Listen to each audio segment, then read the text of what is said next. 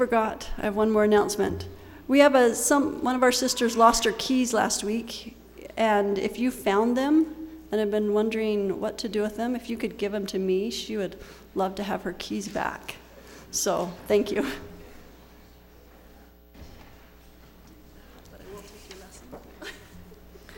That's worse than stealing someone's notes. Someone takes your keys. So, good morning, sisters. Gorgeous day today. Thank you for coming. I know there are other things that you might be, prefer to do, but you're in the right place today. I, I wanted to thank Kara for her lesson last week. She did a, a wonderful job um, sharing about the journey across the desert and then the ocean and to the promised land. And um, I, she probably didn't get through her 17 pages. I have 16 today. You just never know. Um, but it's, uh, it's, it's a blessing to, to really study hard and understand um, what we need to teach. Certainly, I learn more than, unfortunately, you do. But I, um, I was listening to Nancy Baird's talk given with these four chapters, 19 through 22, and we're in the last four chapters of First Nephi today, and I was really tired, and I put my headphones on and laid in bed and started listening to her talk. And um, my husband came in about an hour later and woke me up, and he said, "Well, that wasn't very effective." But I said, "Honey, the only thing I remember about her talk is that she dropped her Book of Mormon in the toilet." and I guess she had that was one of the first things she talked about, and I must have fallen asleep after. And she, I listened to it after that again. She gave a wonderful lesson, but she she was on her mission, her and her husband were on her mission, and the pages were really loud when she was turning them. She was explaining why her pages were so loud, and she had dropped her, her Book of Mormon in the toilet and then let it dry, and now the pages were crunchy. So she said the water was clean. Um, so that made a huge impression on me. I don't think I'll ever forget that. It's funny what we remember. I actually sound like a, probably a, an 11 year old boy, since toilet humor is much more funny than, than anything else. So, um, today in the last four chapters, I, um, I don't know if you noticed, but when you started reading 19 and then you went to 20, if you noticed, there was a little bit of change in the, the verbiage. And that change is because of uh, Isaiah. And I know that for some, Isaiah is a little intimidating. And so I felt impressed today to talk a lot about Isaiah and start very basic with uh, understanding Isaiah and breaking down some of the things that he's trying to uh, relate to us and why the heck Isaiah is in the Book of Mormon. We'll talk about that. Um, so I hope that for some of you this isn't too boring, but I really felt like let's start simple and we'll build upon that. And the other teachers certainly will be uh, more in depth than I will today, and then we'll, we'll get that far. But I, I thought of a story um, for some reason that happened to me in college, an experience that happened to me in college. And um, when I was college, I had to take a special populations class for my major. And um, so we were asked to do about 20 hours of service work for um, a, a, particular population we chose. And we chose, my um, colleague and I, a, um, a, home, a Down syndrome home that a couple ran for adults. And there was an adult wing and a, and, uh, sorry, a, a male wing and a female wing. And so we went to them and we asked if there was something we could provide them or create an activity to help them. And um, the couple said that, you know, what they would really, really like to do is go on a date. So we thought, okay. And so we started interviewing the individual adults and just really, really darling individuals. And they were so excited to be paired up with someone. And so do a process of, of um, talking with the adult couple that ran the home with them. Um, they helped us pair up all the couples. And so on, I, I think it was a Friday or Saturday night, we loaded them all in their big van. And uh, my friend's name was Brenda, and Brenda and I jumped in the van and we drove to this, um, um, onto our date. But one of the things that I remember too is that there was one lady, and she was a little bit older than the others. Um, she was probably in her late 50s and I couldn't understand anything she said. She just kind of mumbled and talked really fast and rambled.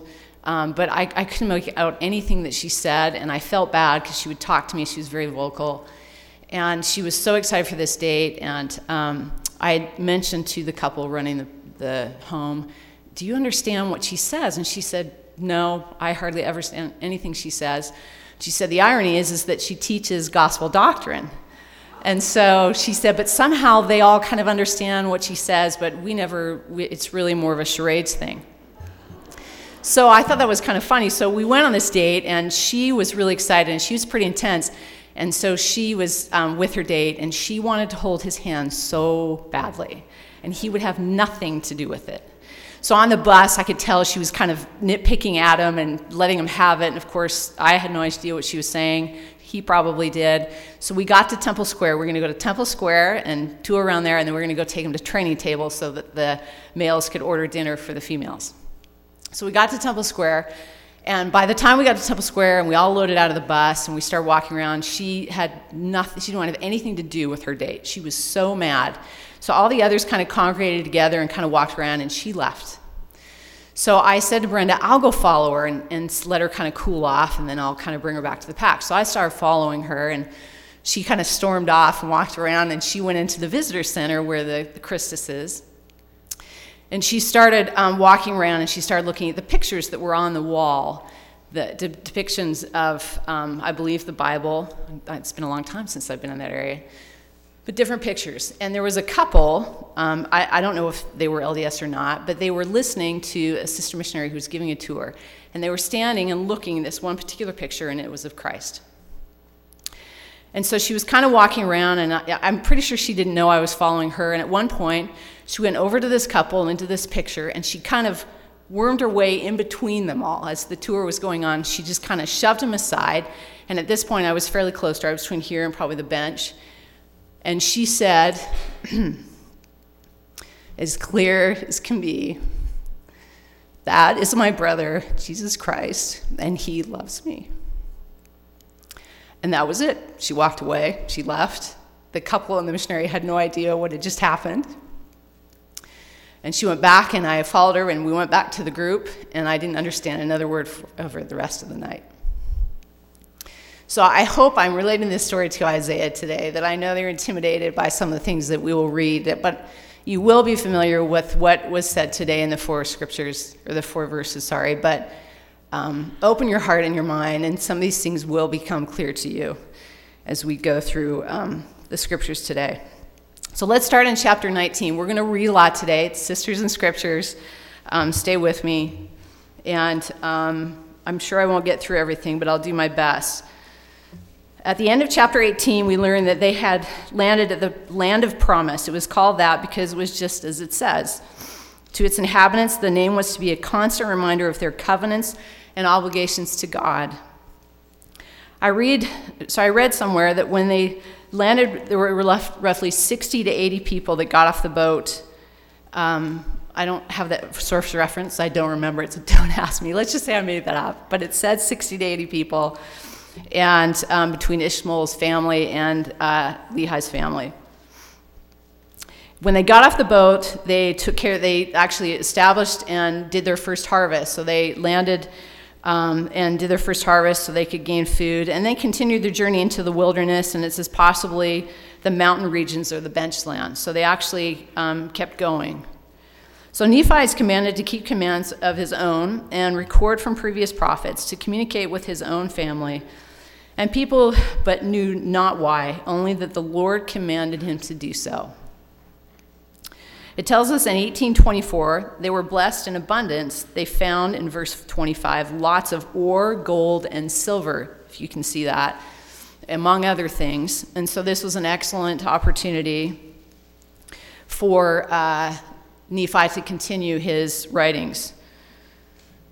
So, for just a review about what I talked about the last time in chapter 1, verse 19, we read, And it came to pass that the Lord commanded me Wherefore I did make plates of ore that I might engraven upon them the record of my people. And upon the plates which I made, I did engraven the record of my father, and also our journeyings in the wilderness, and the prophecies of my father, and also many of mine own prophecies have I engraven upon them. First record, record or large plates are about Lehi's ministry, his genealogy, the family travels of other historical events like political history and wars. The small plates, as you remember, or the second record, is about Nephi's ministry, prophecies, and sacred or spiritual matters. So if you can remember, small records are with sacred things. Plates are explained like this in 3 and 4, verse 3 and 4, and in 6, talking about the small plates, writing of sacred things. And in 8 and 9, he talks about Christ coming. What, what amazes me, we're getting to the end of First Nephi, and how much we already know. How many of the basic principles that we know about Christ and about his gospel that we already know. How lucky we are that we can continue to read and reaffirm the things we know. But think about everything you've learned just in the first book of Nephi. In 8, and behold, he cometh, according to the words of the angel, in 600 years from the time my father left Jerusalem. So he describes how the world will judge God, the Savior, as a thing of naught. In 9, the world, because of their iniquity, shall judge him to be a thing of naught. Wherefore they scourge him, and he suffereth it. They smite him, and he suffereth it. Yea, they spit upon him, and he suffereth it, because of his loving kindness and his long suffering towards the children of men. This is mentioned in other passages in the Book of Mormon as well. In 2 Nephi 28 16. I'll go through these fast if you want to reference them and look them up later, but don't we're about looking at now. In 2 Nephi 28 16, Woe unto them that turn aside the just for a thing of naught, and revile against that which is good and say that it is of no worth. For the day shall come that the Lord God will speedily visit the inhabitants of the earth, and in that day that they are fully ripe in iniquity, they shall perish. In 2 Nephi 33 2, but behold, there are many that harden their hearts against the Holy Spirit, that it hath no place in them. Wherefore they cast many things away which are written and esteem them as things of naught. Helaman 421 Yea, they began to remember the prophecies of Alma and also the words of Mosiah, and they saw that they had been a stiff necked people and that they had set at naught the commandments of God. Additional scriptures with that phrase are in 12:6, Moroni 8:20. So clearly the phrase thing of naught means worthless or unimportant to those that judge. In the book, uh, verse by verse by Ogden and Skinner, they make reference to the hymn in this first slide. It's called, O Savior, thou who wearest a crown. It says, No creature is so lowly, no sinner so depraved, but feels thy presence holy, and through thy love is saved. Though craven friends betray thee, they feel thy love's embrace. The very foes who slay thee have access to thy grace. When I um, lived in Oklahoma and Texas, it appeared that the version of grace was defined a little differently um, and certainly made easier for those uh, that didn't understand it um, and, and how we believe grace to be in the LDS church. Um, I, I found an article by Brad Wilcox that says his grace is sufficient. And he wrote this in 2011 and he talked about it in a devotional. And he was, in his narration, he was trying to explain to this girl what grace was. And so he is describing to a girl what grace is and still translate still translates it. She translates this as so not having to do anything. I don't have to do anything, right? So he says Christ's arrangement with us is similar to a mom providing music lessons for a child. Mom pays the piano teacher. How many know what I'm talking about? Because mom pays the debt in full, she can in turn to her she can turn to her child and ask for something. What is it? Practice. Does the child's practice pay the piano teacher? No. Does the child's practice repay mom for paying the piano teacher? No.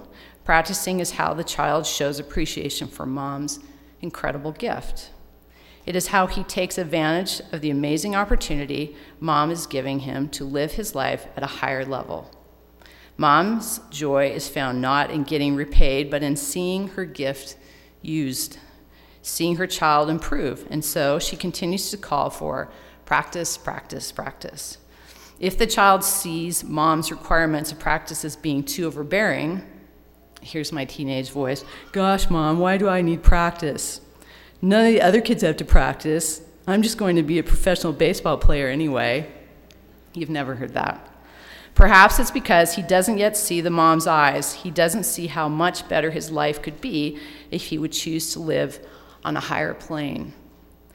In the same way, because Jesus has paid justice, he can now turn to us and say, Follow me, keep my commandments. If we see his requirements as being way too much to ask, gosh, none of the other Christians have to pay tithing. None of the other Christians have to go on missions, serve callings, or do temple work. I didn't feel like that was a teenager kind of voice. Maybe it's because we do not yet see through Christ's eyes. We have not yet comprehended what he is trying to make of us.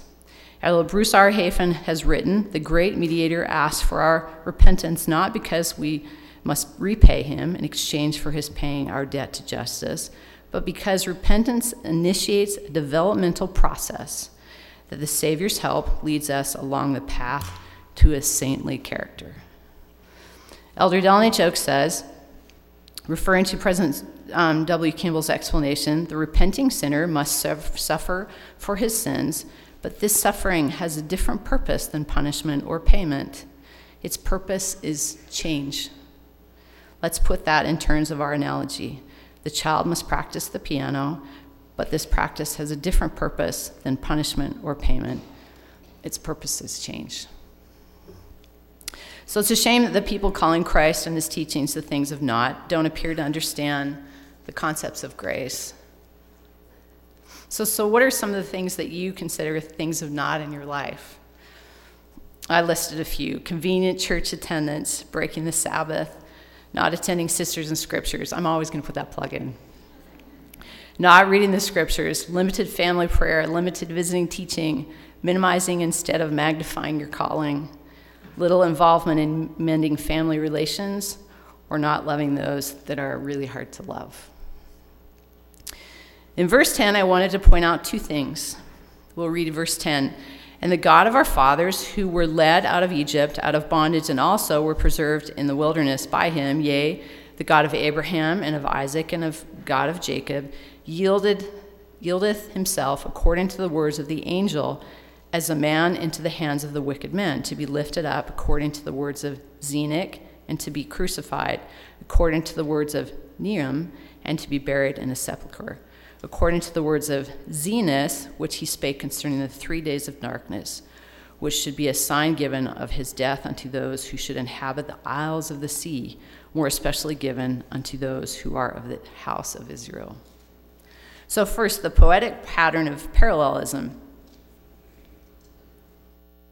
I'm sure that was on the tip of your tongue. The next slide shows um, a pattern that we see in the Bible often. So, the repeated alternate parallelism shows, and as you notice, I have A's and then B's, and the A's all um, have similar meaning, and the B's have similar meaning, but they alternate lines. So in A, the God of Jacob yieldeth himself as a man unto the hands of wicked men to be lifted and to be crucified and to be buried in a sepulchre, and so on. And so the other one talks about the angel and the prophets.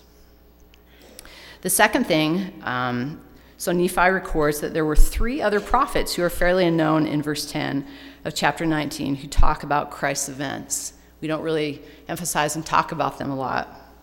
So let's talk about them for a minute. Neum, N E U M, hope I'm pronouncing it right. He too was an Israelite prophet known only uh, in Nephi 19:10, who foretold the crucifixion of the God of Israel. Zenock, he lived after the days of Abraham and an ancestor of the Book of Mormon people. He and his teachings are referred five times in the Book of Mormon and are all centered around the Messiah. He taught that the Son of God would redeem his people spoke of the Lord's anger with the people for their refusal to understand the mercies which had been bestowed upon them because of the Son, and he prophesied that the Savior would be crucified and that the great destruction would accompany his death. He died a martyr, as it says in Alma 33 17. And now, my brethren, ye see that a second prophet of old has testified of the Son of God. Because the people would not understand his words, they stoned him to death. Zenos, he lived prior to the time of Lehi and Nephi, like Zenock. Mormon talks about them in 3 Nephi 10 15 through 16. Behold, in 15, I say unto you, yea, many have testified of these things of the coming of Christ, and were slain because of they testified of these things. In 16, yea, the prophet Zenos did testify of these things, and also Zenock spake concerning these things, because they testified particularly concerning us, who are the remnant of their seed.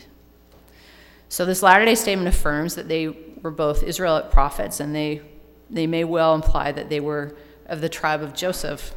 Elder McConkie has declared, I do not think I overstate the matter when I say that next to Isaiah himself, who is the prototype, pattern, and model for all the prophets, there was not a greater prophet in all of Israel than Zenos. And our knowledge of his inspired writings is limited to quotations and paraphrasing summaries found in the Book of Mormon. Zenos sealed his testimony of Christ with his life, as stated in Helaman 19. And now I would that ye should know that even since the days of Abraham, there have been many prophets that have testified these things. Yea, behold, the prophet Zenos did testify boldly, for which he was slain. So all three prophets were slain, testifying of Christ. Some may be familiar with the allegory of Zenos in Jacob 5, talking about the olive tree and the house of Israel well, I won't go into it now. There is much that references these few chapters. One of the points made was that the allegory makes clear that Israel was scattered to preserve Israel. The house of Israel had begun to go into apostasy. If apostasy had been allowed to continue, it would have destroyed the tree, and the covenants and teachings would have been lost. Without the covenants and teachings, the house of Israel would not have been able to survive. Therefore, God took measures to ensure that Israel would survive.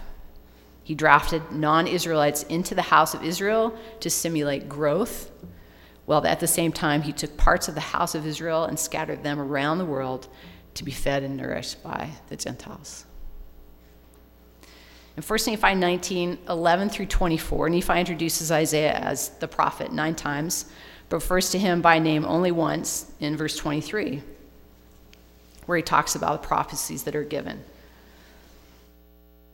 Uh, in verse 11 and 12, Nephi talks about how the righteous will be visited by the Lord God's voice, if righteous and sorry, voice, if righteous, and another voice if you are not righteous. Think about your most annoying voice, times that by 10, and make it sound angry, and that's probably the voice he would hear if he, if he was angry. Verse 15 through 17, and after all the doom and destruction comes the restoration. The gathering of Israel begins, and all the earth will see the salvation of the Lord. As most of you know, the Hebrew word for Jesus is Yeshua, which means Savior or salvation. So, the gathering of Israel in the last days is a fulfillment of the covenant Jehovah made with prophets of the Old Testament. Jesus Christ repeated this promise at which time he indicated that the covenant to gather Israel was first made with Abraham as part of the Abrahamic covenant. The Savior taught in 3 Nephi 21 and 1 through 7 that the coming forth of the Book of Mormon is a sign to the entire world that the Lord has commenced to gather Israel and fulfill covenants he made with Abraham, Isaac, and Jacob. Russell M. Nelson of the Twelve taught that the Book of Mormon is central to this work. It declares the doctrine of the gathering. It causes people to learn about Jesus Christ, to believe his gospel, and to join his church. In fact, if there were no Book of Mormon, the promised gathering of Israel would not occur. So, the gathering of Israel is both spiritual and physical. The spiritual gathering of Israel occurs when someone accepts the gospel of Jesus Christ and is baptized as a member of the Church of Jesus Christ of Latter day Saints. Bruce R. McConkie emphasized in the importance of the spiritual gathering when he stated the spiritual gathering takes precedence over the temporal. Men can be saved wherever they live, but they cannot be saved regardless of their abode unless they accept the gospel and come into Christ. Jesus Christ taught that there would eventually be two centers of gathering the New Jerusalem and the Old Jerusalem. As church membership expanded into other lands, President Spencer W. Kimball taught that the gathering place today is wherever someone lives. The gathering of Israel for Mexicans is in Mexico. Think about the pioneers who sacrificed everything to flock across the United States, eventually into Utah and other parts. But it's much different today, as President Kimball points out. In verses 23 and 24, Nephi telling his people that Isaiah so, sorry, t- t- no, sorry, Nephi telling his people about Isaiah so they can be persuaded to believe in Christ and give them hope, as we also need today. This would be the first time Laman, this would probably wouldn't be the first time Laman and Lemuel and the family would have heard of Isaiah, as Kara talked about last week, um, how educated they were, and certainly Lehi would have taught them. Incidentally, Isaiah in Hebrew is Yeshayah, meaning Jehovah saves. I don't know if I pronounced that right, but. So let's talk about Isaiah for a few minutes. I'll give you some facts about Isaiah. Most frequently quoted prophet in the New Testament, Book of Mormon, and Doctrine and Covenants. The Book of Mormon hosts over 30 pages of Isaiah's writings, quoting about one third of the prophet's book. There are passages from 24 of Isaiah's 66 chapters, 425 separate verses of Isaiah quoted in the Book of Mormon, and 196 are identical, but 229 are quoted differently. Of 425 verses 391 teach something about the attributes or mission of the Lord Jesus Christ. And I'm quoting this from the Ogden Skinner book, and there is a, there's a test after too, so I hope you're taking notes. Isaiah is not sequential. The prophet's 40 year ministry spanned the reigns of at least four kings from approximately 740 to 700 BC. We have no scriptural information about Isaiah's birth, childhood, maturation, or personal appearance. His was an era of political unrest, war, and apostasy. The house of Israel was divided into two kingdoms at the time Israel in the north and Judah in the south, both living in fear of Assyria, as we know in Egypt, but mostly Syria. In his lifetime, he saw Assyria take over. His counsel was not popular to any king he advised, so can you imagine how frustrating that is? The entire existence and all of the um, prophetic things that he advised, there wasn't one king that accepted that. He was married and said to have at least two children his writings were poetic in style, as you know, and many quoted Isaiah, Book of Mormon prophets like Nephi, Jacob, and Abinadi, and most importantly, Christ. So, in the next slide, it said the purpose in quoting Isaiah was to highlight four major themes repentance and the judgments of God. Second is God's covenants and promises to the house of Israel. Third is his messianic prophecies. And fourth, key events relating to the latter days, so relating to now. So, why study Isaiah? Because we're commanded to do so, as it states in 3 Nephi 23 1 through 3. And we need to learn all he's prophesied because it is for our benefit and in our behalf to learn of Christ. The use of symbols is important in Isaiah. I like what Skinner Ogden said about this. It said they can conceal meaning, symbols can conceal meaning, but understanding the symbols can reveal meaning. So, as we know, the more that we develop a love and an understanding for Isaiah, we'll be able to reveal more about what he's talking about. So, why does Nephi start quoting Isaiah? And we read in 1923 and 24 and I did read many things unto them which were written in the books of Moses, but that I might fully persuade them to believe in the Lord the Redeemer, I did read unto them that which was written by the prophet Isaiah. For I did liken all scriptures unto us, that it might be for our profit and our learning. And this applies so much of us today. In 24, wherefore I spake unto them, saying, this is Nephi saying, Hear ye the words of the prophet, ye who are of remnant of the house of Israel, a branch who have been broken off. Hear ye the words of the prophet, which were written unto all the house of Israel, and liken them unto yourselves, that ye may have hope as well as your brethren, from whom you have been broken off. For after this manner has the prophet written. So it's Nephi's role and responsibility to teach his people that the most important thing is to believe in Christ. Isaiah does this so well. And President Monson's role is no different for us today, his role as a prophet. As you know, Joseph Smith adds words to make clarifications to Isaiah's writings. It's not that Isaiah got it mostly right or that it was supposed to have different meaning in our day. And we'll go through that in just a minute. When I was um, on my mission, my mom may not be happy with the story. When I was on my mission, I would mail letters. You remember what letters were instead of emails you get from your missionaries now? And I would mail a letter, and then she would go through my letter and circle it in red and correct all my misspellings and my grammatical errors and send it back to me. She didn't do this all the time. I think it was for a joke. I didn't think it was very funny.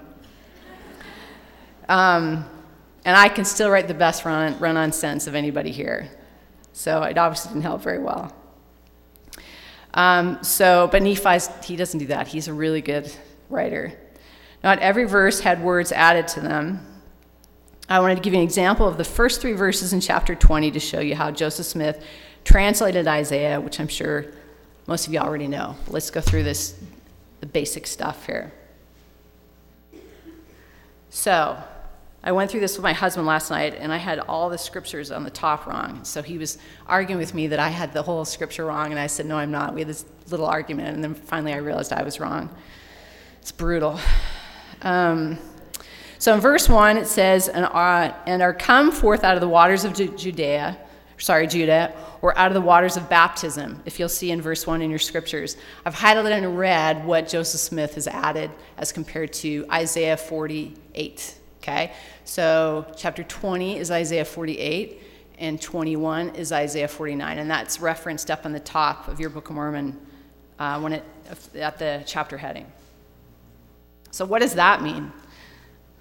So, it clarifies that waters of Judea means the waters of baptism, suggesting that this message is intended for those who had entered the covenant. Verse 2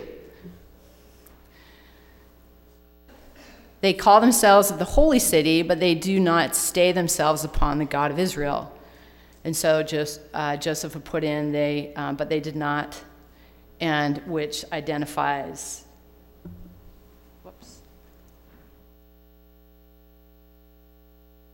identifies apostate condition. In chapter 3, or sorry, verse 3, and they went forth out of my mouth, and I showed them, and I did show them suddenly. Just one word that Joseph Smith adds. And this clarifies that the Lord revealed rather than did things suddenly. Helps clarify that. So it's just an example of, of what Joseph Smith did. So um, certainly you can have open your Isaiah 48 and compare as you go through it. But remember, not every single verse is like this. Um, in 1 Nephi 29 through 17, by explaining that the Lord told the people that despite their wickedness, he would not abandon them. The Lord, the Lord invites the Israelites to return to him and keep their commandment, or sorry, their covenants. So they follow him in name, but not with intent or action. He has always showed them the things before they happened so that Israel would know that God, not idols, brought all things to pass, but Israel still has not listened. When I was in MTC, um, we had Brother and Sister Pinniger as our mission presidents in the MTC. I, I, probably remember them so well because I served my mission in Prince Edward Island, and right after their MTC experience, they came on a trip to Prince Edward Island. She'd never been there, and I guess she wanted to go. And so I actually had a an in depth conversation with her in the women's bathroom in the Charlottetown Chapel. That's for another day. But um, I remember she would give these talks in MTC, and she said that um, uh, she said that in order to remember Christ's love, she kept a penny in her shoe. And so I, I wanted to. Um, I know we have a mic today. I think, don't we? Somewhere, cue the mic. Um, I wanted to put out and ask you uh, some suggestions. How much more often do we worry about things to come that never pass if you're a worrier? How much do you do that? Versus having high expectations of things that will be wonderful to come. So you worry more, more about the negative and don't look so much about the positive. Do we sometimes feel worried, stressed, or afraid about? What do we feel stressed or afraid about? How can we overcome this? How do you have optimism for the future based on what we know about the Book of Mormon. So, how do you do it? Does anybody have any comments about how they get through their daily grind or week or month about looking based on the scriptures and some of the things we know? Besides the penny in the shoe. No one? No one has any ideas? I don't either, but I thought you guys would. Okay, I got lots of pages, so I'll just fill it in. Um, let's see. Let's change gears for a moment uh, to less spiritual, but historical figures trying to give people peace and solace in the midst of defeat and tragedy.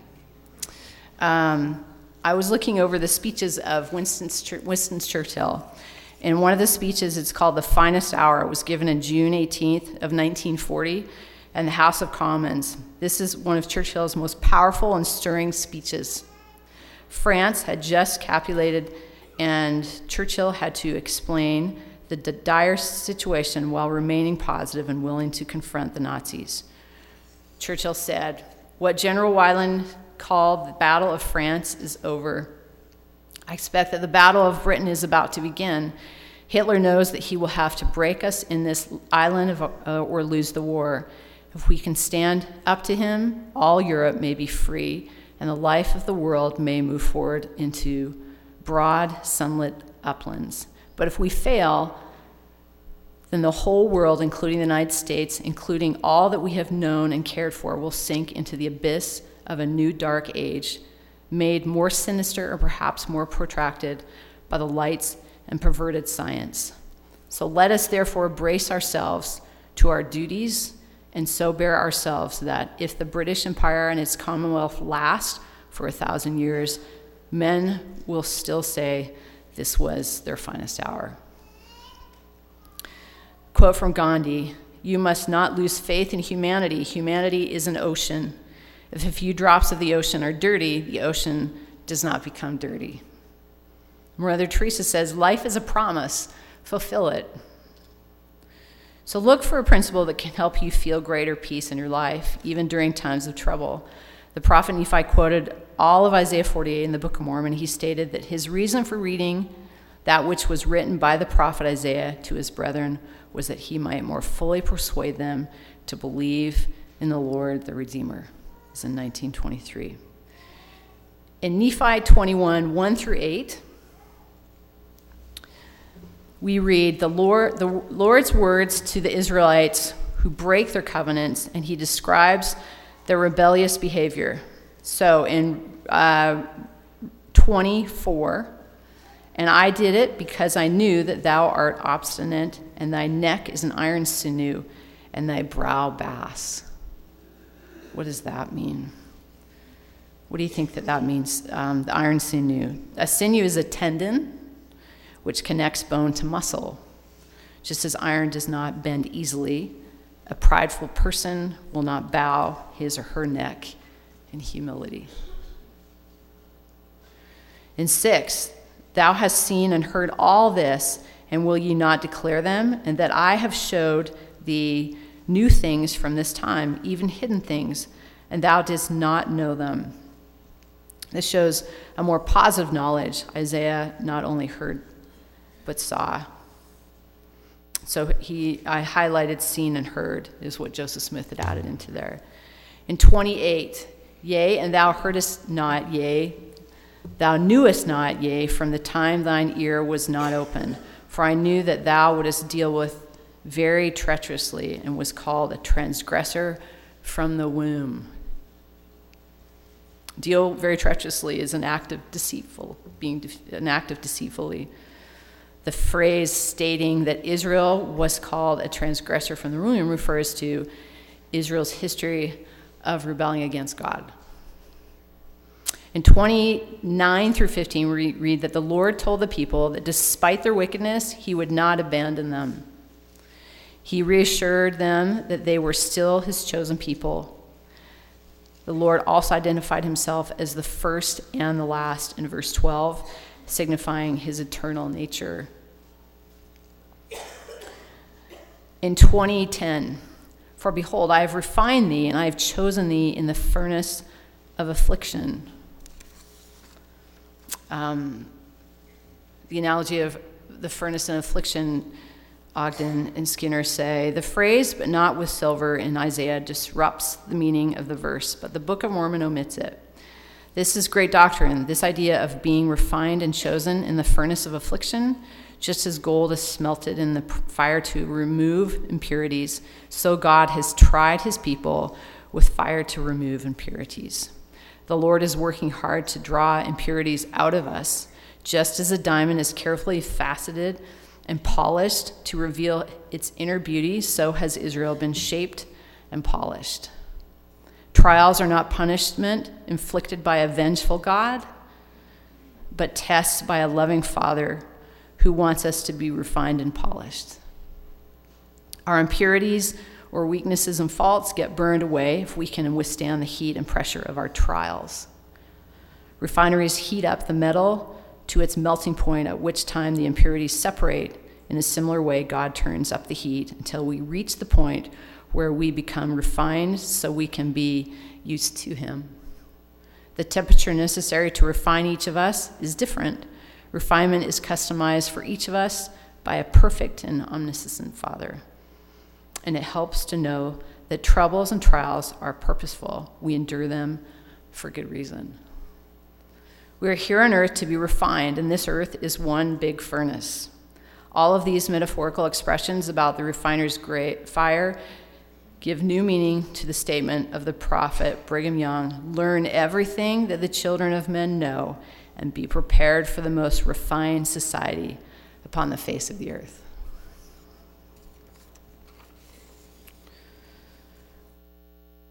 Um,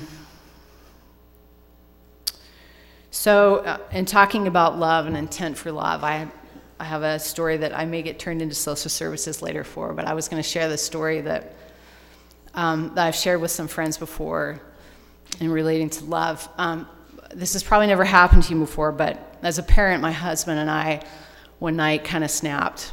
we ha- we're very frustrated with our children. Um, we we had to deal with um, your you know your mundane parent things, but we were disappointed in the fact that they would tease each other relentlessly, and then the phrase I was just kidding was then said as if everything would go away and everything would be forgiven. We hear that all the time. We are frustrated with being asked them to do their chores and they never did them. Or we asked them to do the chores and they did it, and we found out later they didn't do it. In other words, did you brush your teeth? Yes. And then their toothbrush is dry.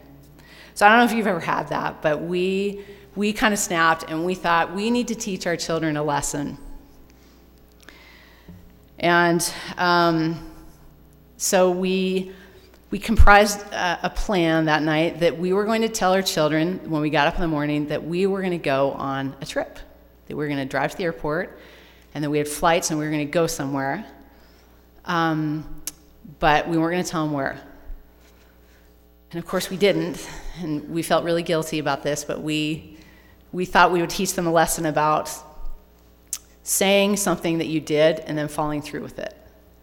So we got up the next morning, and my son had a, a like a voice recital, and so we said, okay. Um, we told him about the trip. Pack your bags, get your your airplane bag ready, and throw your coloring books in and your electronic devices and whatever. And they were so excited. They ran upstairs, and I said, and also you need to get all your chores done before we leave, before we go to this, because we're going straight from there to the airport. Okay, mom. So they um, hurried and did all of this, and so um, we had actually packed blankets and towels in our bags to make it look like they were full, and show them that we had packed for them. And Mark and I kept saying, "I can't believe we're doing this." And at times we felt really guilty, and other times we were trying to keep a straight face. And so um, we figured if we could do Santa, we could do anything. So we um, we packed our bags in the car and we got, you know, we were kind of dressed up, went to this recital, and Jake did his thing. And we got back in the car and kissed grandmas goodbye. They were in on, the, on it. And we drove to the airport. And they were so excited and they were being so good. And, and Mark and I were really trying to not look at each other because we were both going to laugh. And we got out to the airport, and we got to the unload load area, and we pulled in. We had about three seconds. We looked at each other and then just drove away. And my one child in the back said, What are you doing? And we turned and we said, We're just kidding. and they said, What? You're just kidding? And we said, Yeah, we don't want to go. We're not going. I know we said we were, but we're not going to. And my one child, who has lots of things to say all the time, he was so mad. He did not say one word for like two days. He did not say another word all the way home. He would not speak to us. And my, my other child just burst into tears. That's not fair. I can't believe you said you'd do this. We'll never trust you again. You lied. And all the things that there was like, oh, good. These are all the phrases that we use on them. It was perfect. And we said, yeah. And so I got on my phone and I'd take pictures of all the things they didn't do that morning. They didn't make their bed, they didn't clean their bathroom. And I showed them all the things on the phone and I said, We didn't do what we said we were going to do today, but we get this from you that you don't do what you say you're going to do either. And how does it feel? How does that feel? Of course, one didn't say anything, the other threw the tears, but that's not fair. And so I, I think we got our point across. But I, I so we, we got it. We told the story to a few of our friends, and a couple weeks later, I said, "So does, did it work? Did how was it? How'd it go?" And we said, "Well, it worked for about a week, and that's about it. You know that we'd all we'd have to bring up is airport. We'd get a big glare, and they would go do it. But I, I think the reason I tell you this story is that the intent was not out of love. It was out of revenge, anger, frustration, trying to get back. And um, to this day, it gets back at us because we always say, When have we ever lied to you? And they say, Remember that time when you took us to the airport and we didn't go? And we hear that all the time now. And so, um, with Heavenly Father and the trials that we receive and the things that we go through, is all based on love that his intent is love. Um, I, Elder Faust writes an article, The Greatest Challenge in the World Good Parenting. The completed beauty of Christ's life is only the added beauty of little inconspicuous acts of beauty. Talking with the woman at the well, showing the young ruler the stealthy ambition laid away in his heart that kept him out of the kingdom of heaven. Teaching a little knot of followers how to pray, kindling a fire and broiling fish that that his disciples might have a breakfast waiting for them when they came ashore from a night of fishing, cold, tired, and discouraged. All of these things you see led us in so easy into the reality, the real quality and tone of Christ's interests, so specific, so narrowed down, and so enlisted in what is small as so engrossed with what is so minute. And so it is with being parents. The little things are the big things sewn into the family tapestry by a thousand threads of love, faith, discipline, sacrifice, patience, and work.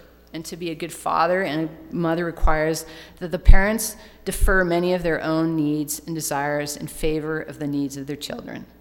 As a consequence of this sacrifice, conscientious parents develop a nobility of character and learn to put into practice the selfless truths taught by the Savior himself. Charity is the pure love of Christ. It is the love that Christ has for the children of men, and that the children of men should have for one another. It is the highest, noblest, and strongest kind of love, and the most joyous to the soul. In 2011, for mine own sake, yea, for mine own sake, will I do this, for I will not suffer my name to be polluted, and I will not give my glory unto another. Um, what Joseph Smith entered there was uh, will not suffer. I think he added this too. Clarifies that God intervenes. In 2016 through 17, come ye near unto me, I have not spoken in secret. As Paul declared in Acts 26 26, this thing was not done in a corner. No saving principle of the gospel of Jesus Christ is to be found only in an obscure text. The voice of the Lord is unto all men, and there is no there is none to escape, and there is no eye that shall not see, neither ear that shall not hear, neither heart that shall not be penetrated. So the gospel is for everyone the vegetarians, the University of Utah fans, the independents, the yogis, and even people that like pet snakes. The gospel's for everyone. In 18, oh, that thou hadst hearkened to my commandments, that they had thy peace being as a river, and that thy righteousness as the waves of the sea. So those obedient to the commandments shall receive peace. How apropos to compare peace to a river, since we all know how that feels as we stand next to one and waves the sea is flowing and constant and numerous. I looked up the definition of waves. I thought it was kind of interesting um, and comparable. The ocean surface is a continual motion. Waves are the result of disturbance of the water's surface. Waves themselves represent a restoring force to calm the surface. The standard example is the rock in the pond scenario. The rock provides the disturbing force and generates waves that radiate outward, eventually losing their momentum, dissipating their energy so that the pond returns to calm. Might Laman and Lemuel felt more peaceful through their journey if they were obedient to the commandments. Remember, peace doesn't mean easier. Same trials can have a much different outlook if we obey the commandments. Um, with just a few minutes left, um,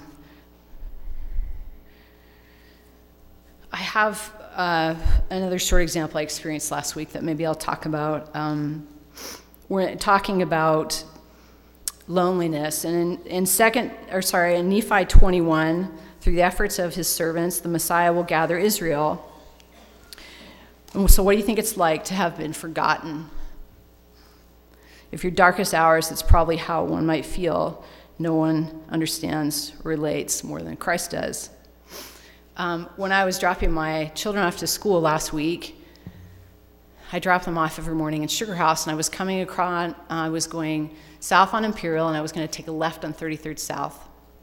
And that time of the morning, it's really busy. There's lots of cars. It's really hard to take a left turn to cross five lanes of traffic, essentially and go on to 33rd South, which is right next to that cemetery. So I, um, I was actually talking to my husband on, not on my phone, but on my Bluetooth, and I was saying something to him, and in the corner of my eye, I looked across the street and I noticed um, a girl. And she looked like she was trying to cross the street. And I noticed that she had a blind stick. And I, it was just kind of a fleeting thought, and I turned left and I started heading up 33rd, and I looked her in the rearview mirror and I thought, oh, I hope she doesn't cross that street. Because it's so hard, and for anybody, it's hard.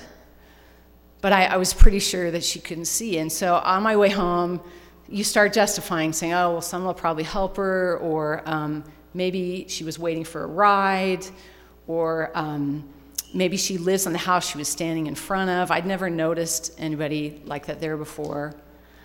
So I got almost home, almost to 3900 South along 20th East, and I thought, I have to go back. So I turned around and I came back and I, I drove down. I drove down 33rd South and I looked over to the left and she was still in the exact same place, standing there.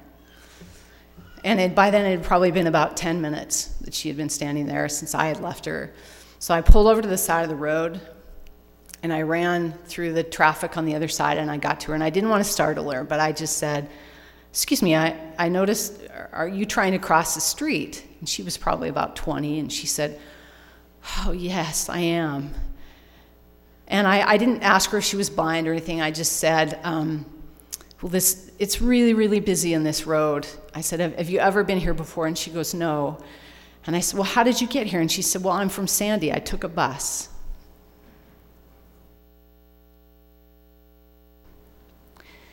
and I need to find the house of death. And I think it's across the street. And I said, You're absolutely right. It's just across the street, a little bit to the left. And I said, The safest way to cross is probably to go down the hill you probably came from and go back that way. But I said, I'll tell you what, I'll, um, I'll help you cross the street. So we waited for several minutes because there was so much traffic. And um, we we really couldn't do it the whole way. And I didn't know how fast she could run, and I wasn't going to drag this poor woman across the street. So I grabbed her by the arm and we walked to the middle of the median. And at this point, there were a couple of cars that could see that we were trying to cross, and they both stopped to let us cross to the other side. And I said, Well, I want to walk you to the building. So we went up to the building. Just as we were approached the entrance to the door, someone came out and said, Oh, are you so and so? I've been waiting for you. And I was so glad that she was greeted by someone and that knew someone new to take care of her. Um, but what I can't help but remember is um, talk about destitute and feeling lonely. At that point, standing on a busy road, not being able to see anything or where to go, or even possibly know how to get back to the bus stop that you came from.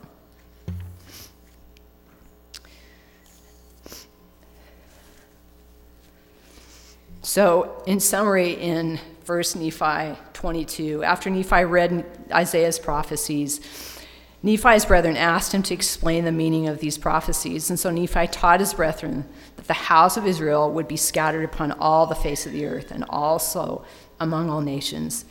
So in the remainder of 22, Nephi explained how the Lord would gather the house of Israel to let them know that they are not lonely, they are not alone. So, what does this all mean? The doctrine of the scattering and the gathering has at least three important elements. First, we see historical, historically God's dealings with the house of Israel as a consequence of their violation of covenants, which led to the dispersion. Second, the gathering is an ongoing movement, evidenced today by the return of thousands of Jews to Palestine and the creation of the state of Israel. And even more significant is the spiritual gathering of the millions into the restored church and their identification as members of the house of Israel. Third, our individual role in the gathering includes our responsibility to carry the gospel message to the world and to provide an ensign around which mo- modern Israel might rally. Um, I went to the spoken word on Sunday, and one of the things that they, ta- they talked actually about loneliness in the spoken word, and it says experts are now saying that loneliness is becoming a public health hazard. As one researcher put it, many nations around the world now suggest we are facing a loneliness epidemic. In England, for example, a telephone hotline has been set up for those who feel lonely can talk to somebody about whatever they want for as long as they want. The hotline receives about 10,000 calls a week. So, sisters, um, we are not destitute in this world today of the things that we're seeing um, tangibly that are crumbling before us with the natural disasters. But God has provided a plan for us to return to His presence. And He has um, given us things to live by to help us to receive more peace and guidance so that we can return to live with Him. And I say these things in the name of Jesus Christ, amen.